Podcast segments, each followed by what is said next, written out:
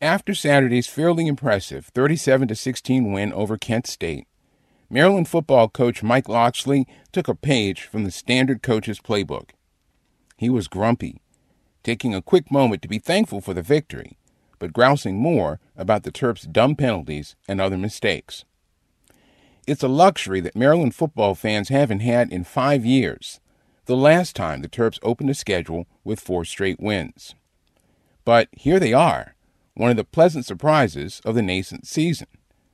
The Terps, picked to finish last in their division of the Big Ten, are receiving votes in the Associated Press Top 25 poll.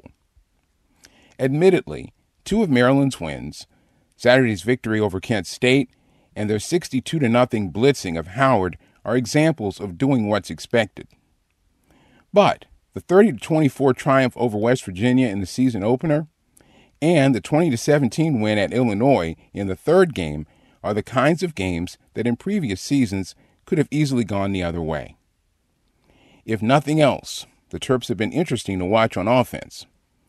Led by quarterback Taulia Tagovailoa, the Maryland offense has been nothing short of dynamic.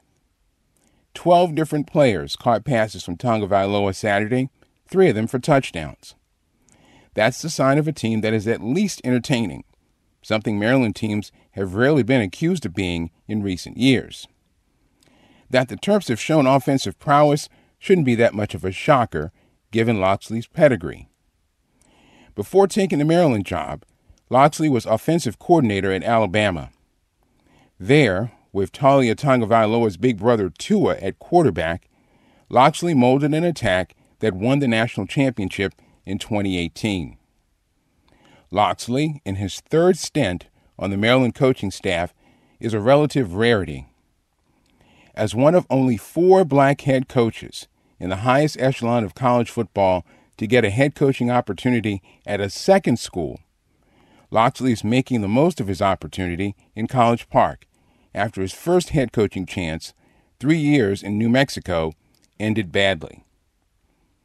Locksley has formed the National Coalition of Minority Football Coaches to provide resources to minority coaches at all levels of football to help them maneuver through the hiring labyrinth.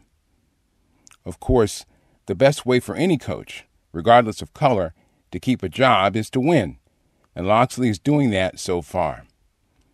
With three of the next five games coming against top 10 opponents from within the conference, starting with Friday night's home game with number 5 Iowa the Terps are heading for their sternest test of the season. But if Maryland can get through this gauntlet, Mike Locksley figures to be a lot happier.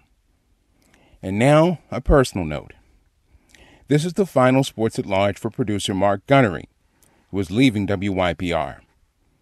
Mark has not only been a trusted colleague, but a good friend. I will miss his calming influence and prodigious talent. I know I join everyone here in wishing Mark well in his new employment.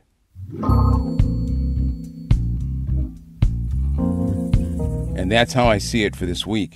You can reach us via email with your questions and comments at sportsatlarge at gmail.com.